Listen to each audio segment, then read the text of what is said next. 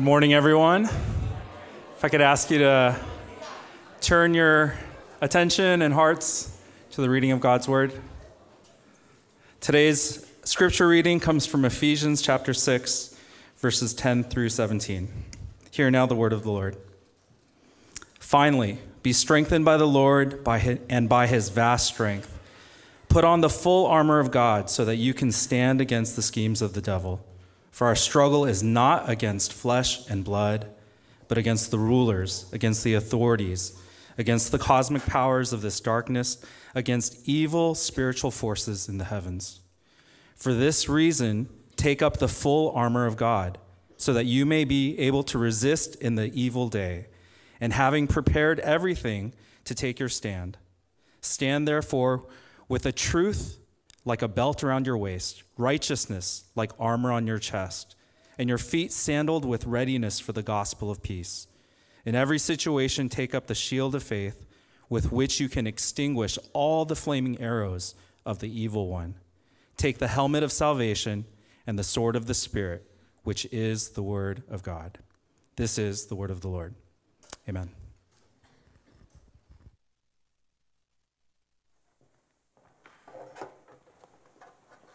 Thank you, Elder Mark.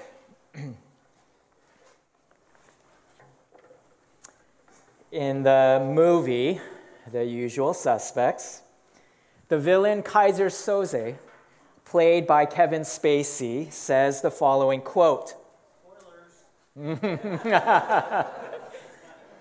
it's been long enough that I can see. If you haven't seen it, my apologies. Uh, it's a really big spoiler.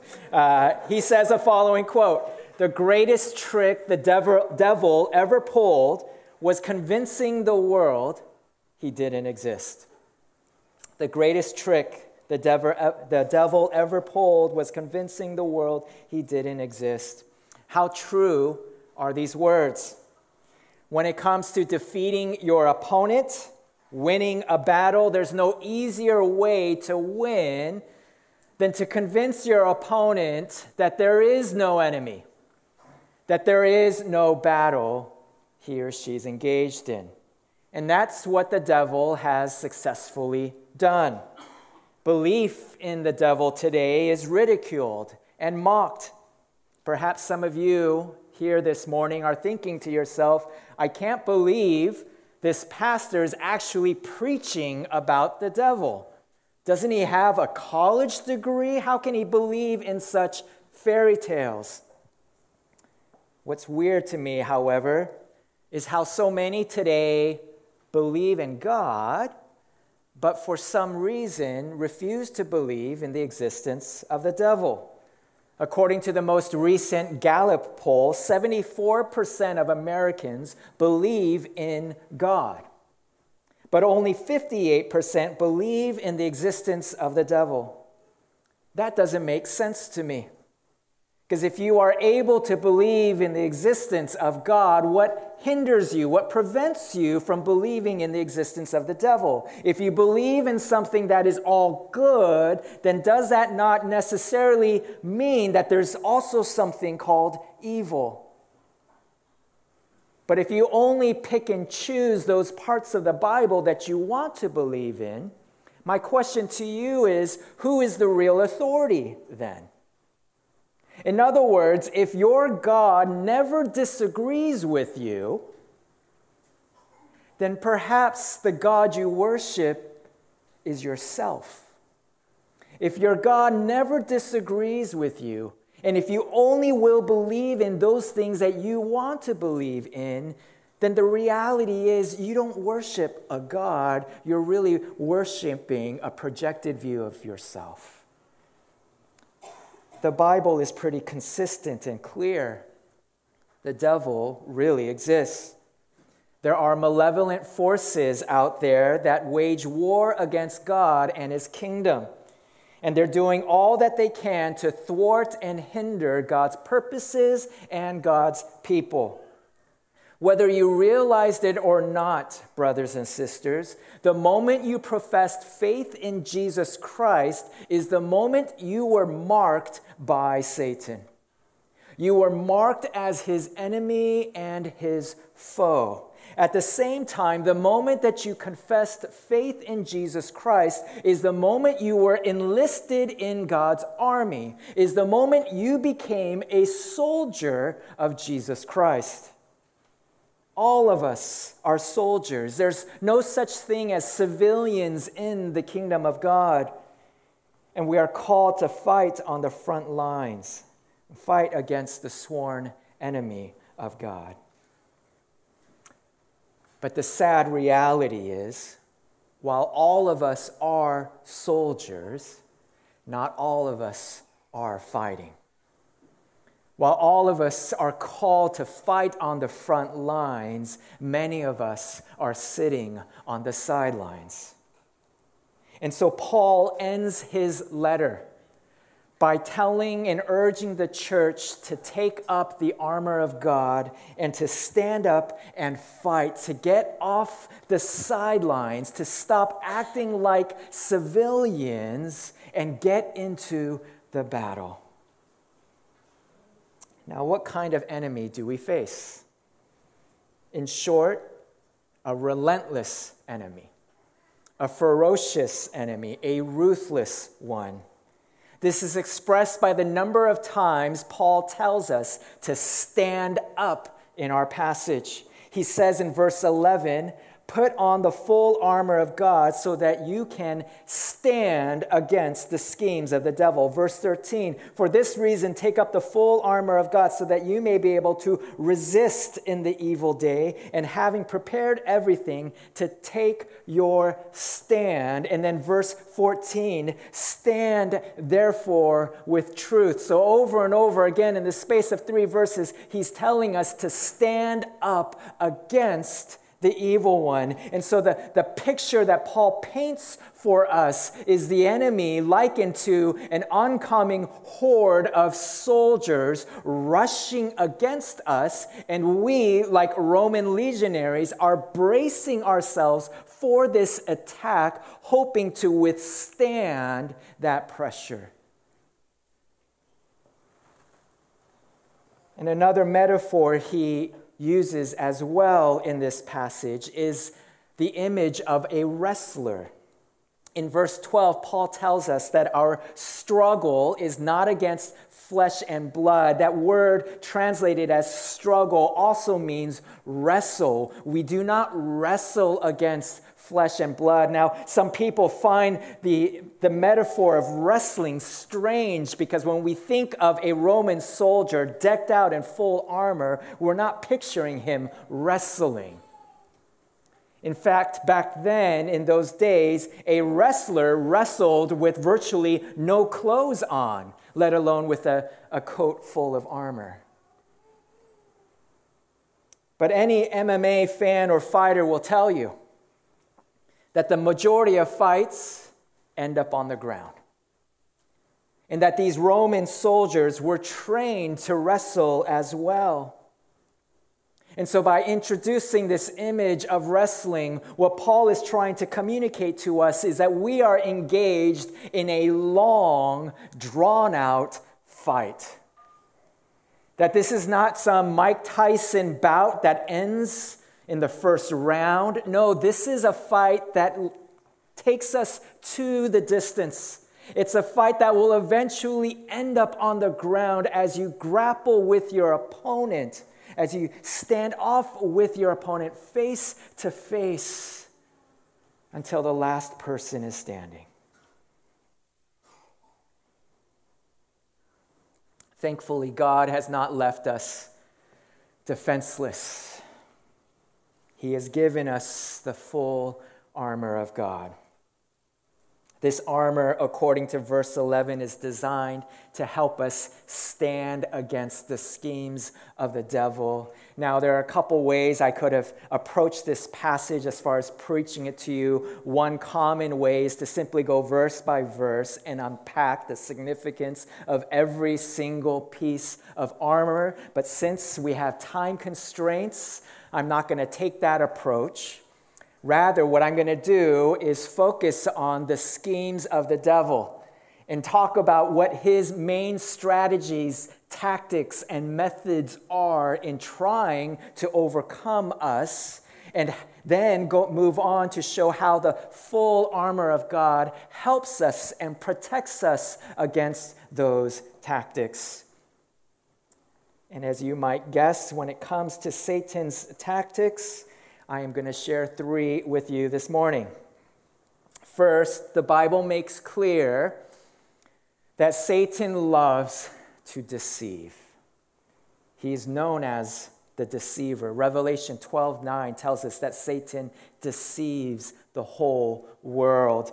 In John 8 44, Jesus calls Satan the father of lies. Satan's first recorded words in the Bible are words of deception. You might remember he approaches Eve in the garden and says, Did God really say you can't eat from any tree in the garden? And if you know your Bibles well, we're like, what are you talking about, Satan?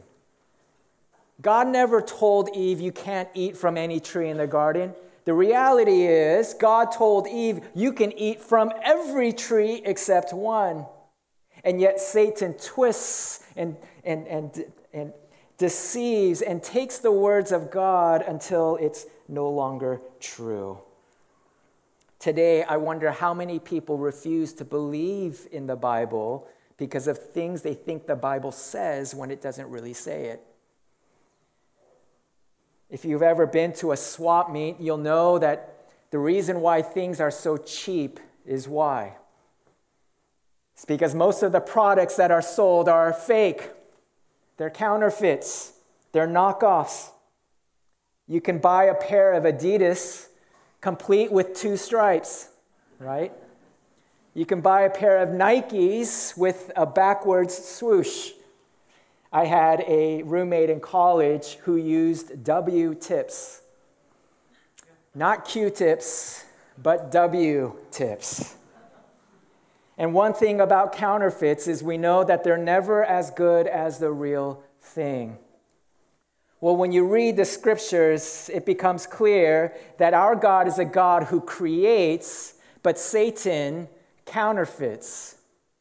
God creates, but Satan counterfeits. He takes what God creates and repurposes them so that no longer are they gifts to us, no longer are they good for us, but they become gods to us.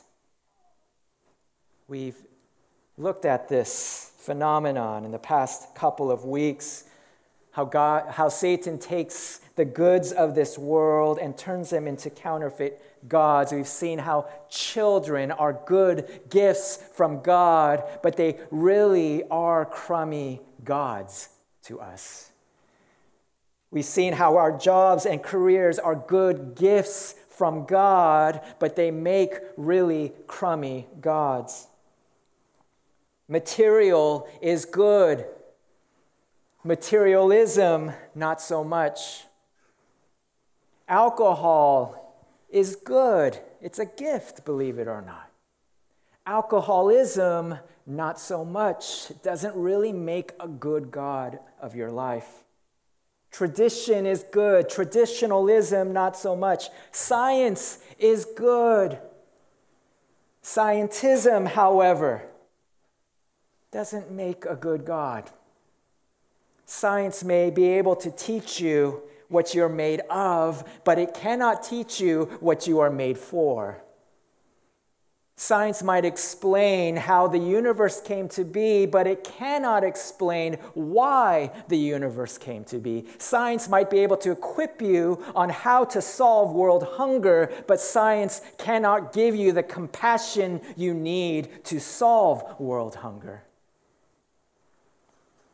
There are many good gifts God has blessed us with in this world, but the moment we elevate these gifts ahead of the giver is the moment that Satan has won with his deceptions.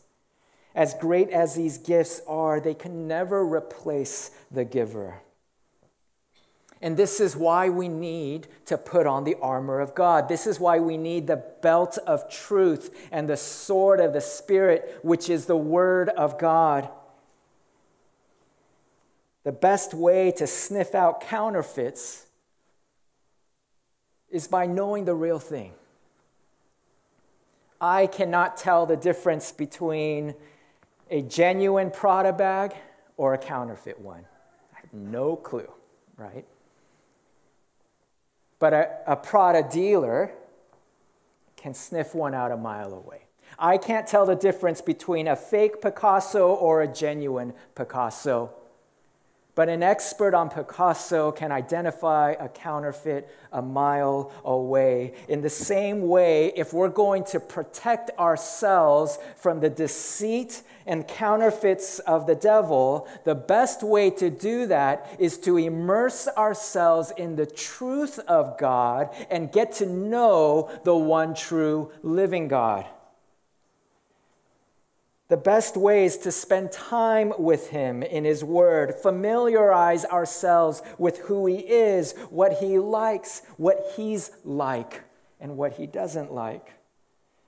Once you know the thrill of experiencing what it is to know God and be known by Him, once you've experienced the thrill of loving God and being loved by God, once you've experienced the, the joy of serving God and being served by Him, the counterfeits then have lost their power on us. Because no matter how good they might try to bless us with, it cannot compare with the good and joy we have in Christ. No matter how high you climb the, the corporate ladder, no matter how widely you publish your books, no matter how amazing your spouse and marriage might be, no matter how amazing your kids could be, as great as those gifts are, when you're experiencing what it's like to commune and walk with God, we say, Thank you, but I still have it better with Him. And those counterfeits, those idols, lose their power. And so, dear church, we need to immerse ourselves in truth and commune with the one true living God, the King of kings and Lord of lords. Now, there's another tactic that I want to mention that is so effective today, especially with the invention of the smartphone. As much as Satan loves to deceive us, he also loves to distract us.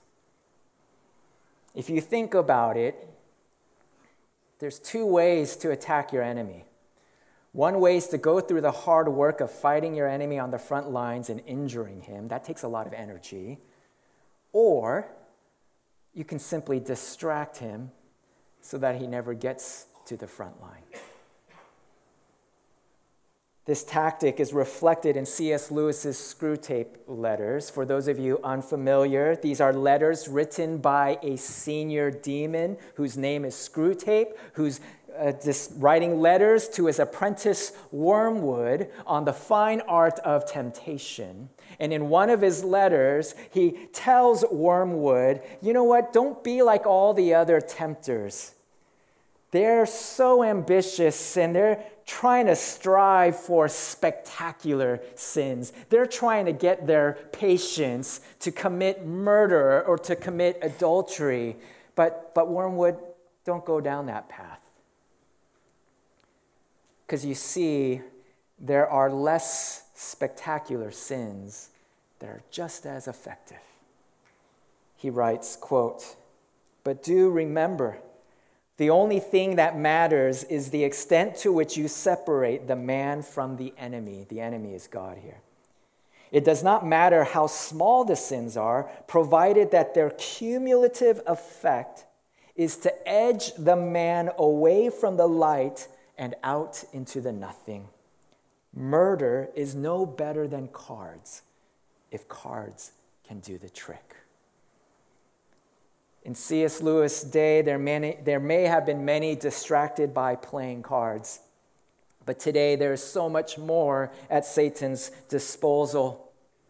Instagram, YouTube, Netflix, video games, even shopping, finding the best deal. We can waste hours of our time online. Sure, we may not be out there partying, clubbing, getting wasted, and doing drugs. Sure, we're not out there breaking the law or committing any crimes. But at the end of the day, all Satan really wants to achieve is to get us disengaged and disconnected from God.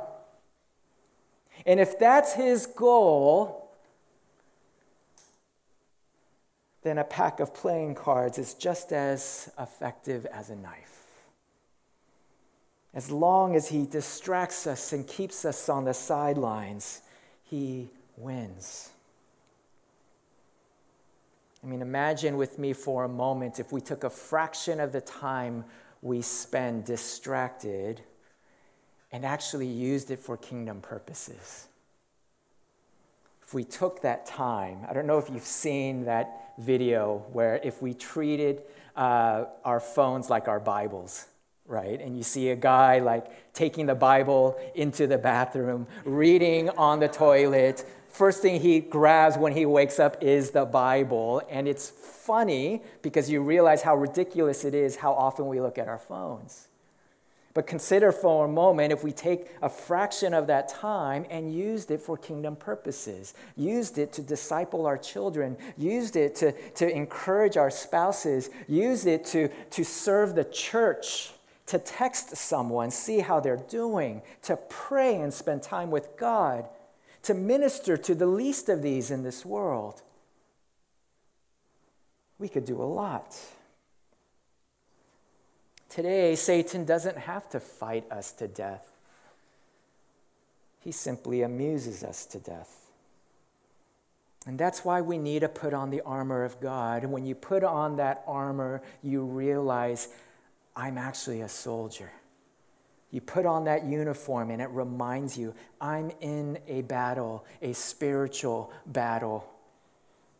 2 Timothy 2, verse 4 No one serving as a soldier gets entangled in the concerns of civilian life. He seeks to please a commanding officer. Tactic number three. As much as Satan loves to deceive us, distract us, he also loves to accuse us. Revelation 12, verse 10, describes Satan as the accuser of our brothers and sisters who accuses them before God day and night. If you ever get a glimpse of Satan, most likely you'll see him with a pointed finger, pointing at our flaws, pointing at our pet sins, pointing at our weakness, pointing at our hypocrisy, pointing at our failures. He loves to shame us. He loves to guilt us. He loves to, uh, to point out our failures. I wouldn't be surprised if some of you heard some of these accusations from him this morning. Why are you confessing your sins? Don't you know you're just going to commit them again? How can you sing as if nothing happened this past week? What a hypocrite. Why go to church this morning? You're just a fraud. You don't really love Jesus, you're just pretending. For, one, for me, one thing that I often find myself doing, and I actually say this out loud, is I'll say, Jeff, you're so stupid. I'll think of something from the past something I regret, something embarrassing, or something may have just happened in the present, and I'll say out loud, Jeff, you're so stupid. Now, I don't track how often I say it, but my guess is a few times a week.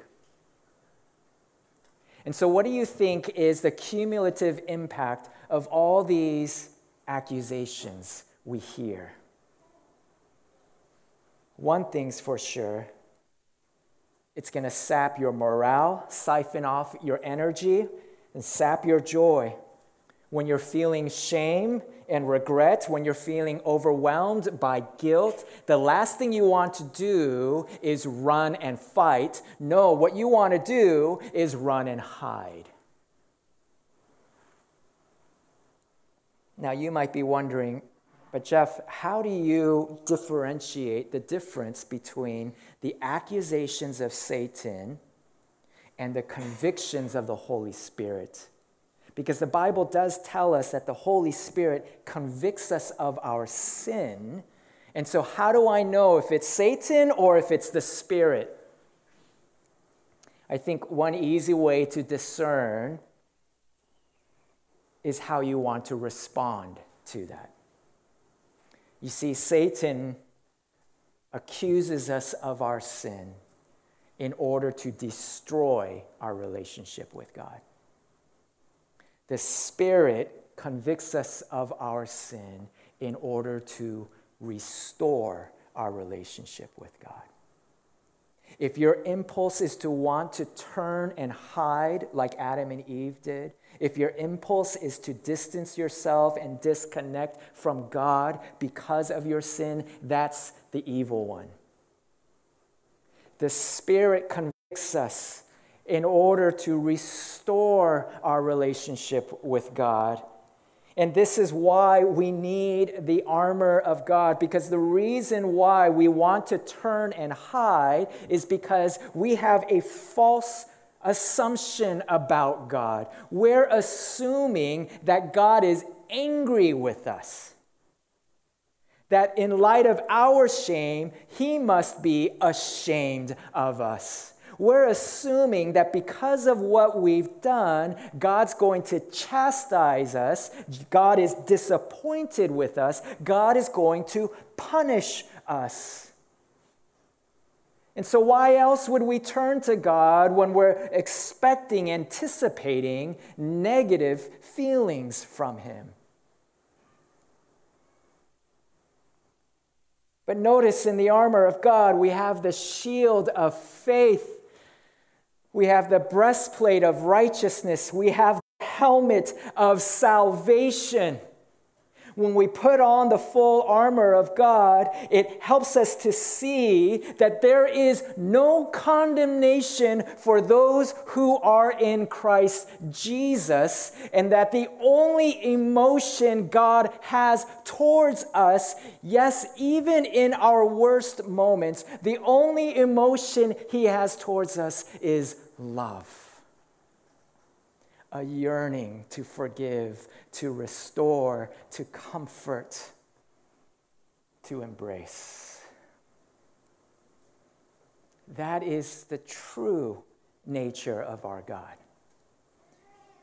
And when we see that, that makes us want to run and hide in Him, not from Him.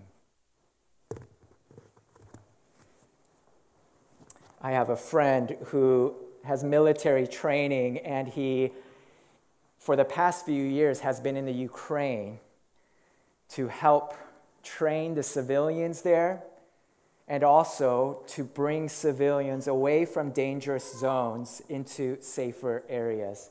And last year, uh, when he was in the States, he asked for donations because he wanted to purchase Kevlar blankets and the reason why he wanted to purchase Kevlar blankets is because when he transports civilians into safe places, he's often shot at, and so he wants a blanket to surround the family in the back seat of the car. Dear friends, the gospel is that Kevlar blanket that extinguishes the arrows and accusations of the evil one. The gospel declares that every sin we committed has been nailed to the cross and we bear it no more. not in part, but the whole. The gospel declares to us that even when Satan brings legitimate evidence against us, even when he brings legitimate accusations against us, that evidence, that case will not stick. Why? Because Jesus has died for those sins, paid the price for the sins, and given us his righteousness to cover us and protect us. When we put on the armor of God, the arrows and accusations of the devil no longer have any merit, no longer have any effect, because Jesus is our advocate who intercedes for us. This reminds me of a scene in The Lord of the Rings. Before you groan, because you've heard so many illustrations from The Lord of the Rings from the pulpit, there's that scene in the Two Towers movie where all the good guys, Gondor, is holed up at Helm's Deep and you have Saruman's army of orcs and Uruk-hai marching their way towards Helm's Deep, and the numbers are vast. So, outnumbered is the fledgling army of Rohan. They need to enlist even young boys. And there's that one scene where you see a young boy in armor that's way too big for him has a baby face and he looks terrified. And so Aragorn comes by, takes the boy's sword, swishes it around, gives it back to him, and says, This is a good sword. And what's funny is when you look at the sword, it's rusted over, it's old, it's got chips in it. It's not a good sword. But Aragorn, seeing how scared the kid is, is trying to encourage him. And perhaps some of you can identify with this young boy. Right now, you're thinking to yourself, I am way too inexperienced to be in this battle. A soldier of God, that's the last thing I am. You feel somewhat awkward putting on the full armor of God. Talk about imposter syndrome. You're lining up with everyone else and you're thinking to yourself, what in the world am I doing here? But here in our passage, God does more than just give us some false hope. He does more than just give us a pep talk. He doesn't just take our sword and say, This is a good sword. What I haven't told you yet is that this passage here in Ephesians 6 actually is inspired by an Old Testament passage that Paul is drawing from. He's specifically drawing from the book of Isaiah.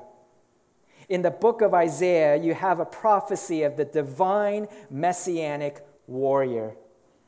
For example, in chapter 59, verses 16 through 17, we read this He saw that there was no man, this is God he was amazed that there was no one interceding. So his own arm brought salvation, and his own righteousness supported him.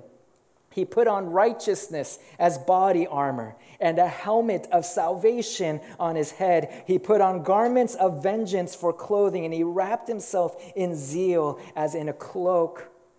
Not only that, but in Isaiah 11, we read this divine messianic warrior wearing a belt of truth around his waist. And so this warrior wears a breastplate of righteousness, a helmet of salvation, and a belt of truth. And what Paul is telling us is the armor that we are called to put on is nothing less than the very armor that Jesus wore himself. He is that divine messianic warrior who conquered sin, Satan, and death. And it is that helmet that he now asks us to wear. It is his righteousness that we are to don on ourselves. It is his belt of truth, his shield of faith. Not only that, but in this battle, as we sang earlier this morning, the battle has already been won. The decisive death blow was struck when Jesus rose from the dead. And it's only a matter of time before God consummates his kingdom and ushers in the kingdom of God in its entirety. And so we need not fear the devil. He cannot kill us, he cannot wound us, he cannot hurt us. For those of you who grew up with Nintendo and Super Mario Brothers, what happens when you touch the dancing star? You become invincible, right? And the music goes on, and once you become invincible, what do you do? Do you play conservatively and stand in the background? No, you're going and attacking everyone you can because they can't hurt you. I know it's a lame metaphor, but it works. now that I'm saying it out loud. Um, in the same way, in this battle that we are engaged in, Satan cannot hurt us. We're invincible. Nothing can separate us from the love of God. And so, this, this victory that is ours and secured by Jesus motivates us, even the most fearful soldier, to come off the sidelines and get in the game brothers and sisters, this is the victory of our Lord. This is the call that, that God has given us. It is my prayer that as a church, we would stop falling for the deceptions, the distractions, and stop buckling under the accusations of the evil one. Rather, let's put on the armor of God every morning and fight for him. Let's pray. Lord, thank you that it is not our righteousness that serves as our armor, but your righteousness. Thank you. It's not our sword, our wisdom, but it's your word.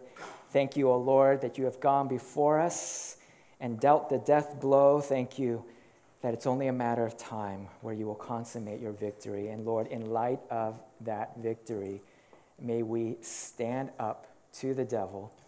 May we get into the battle and start fighting for you. And we pray this in Jesus' name. Amen.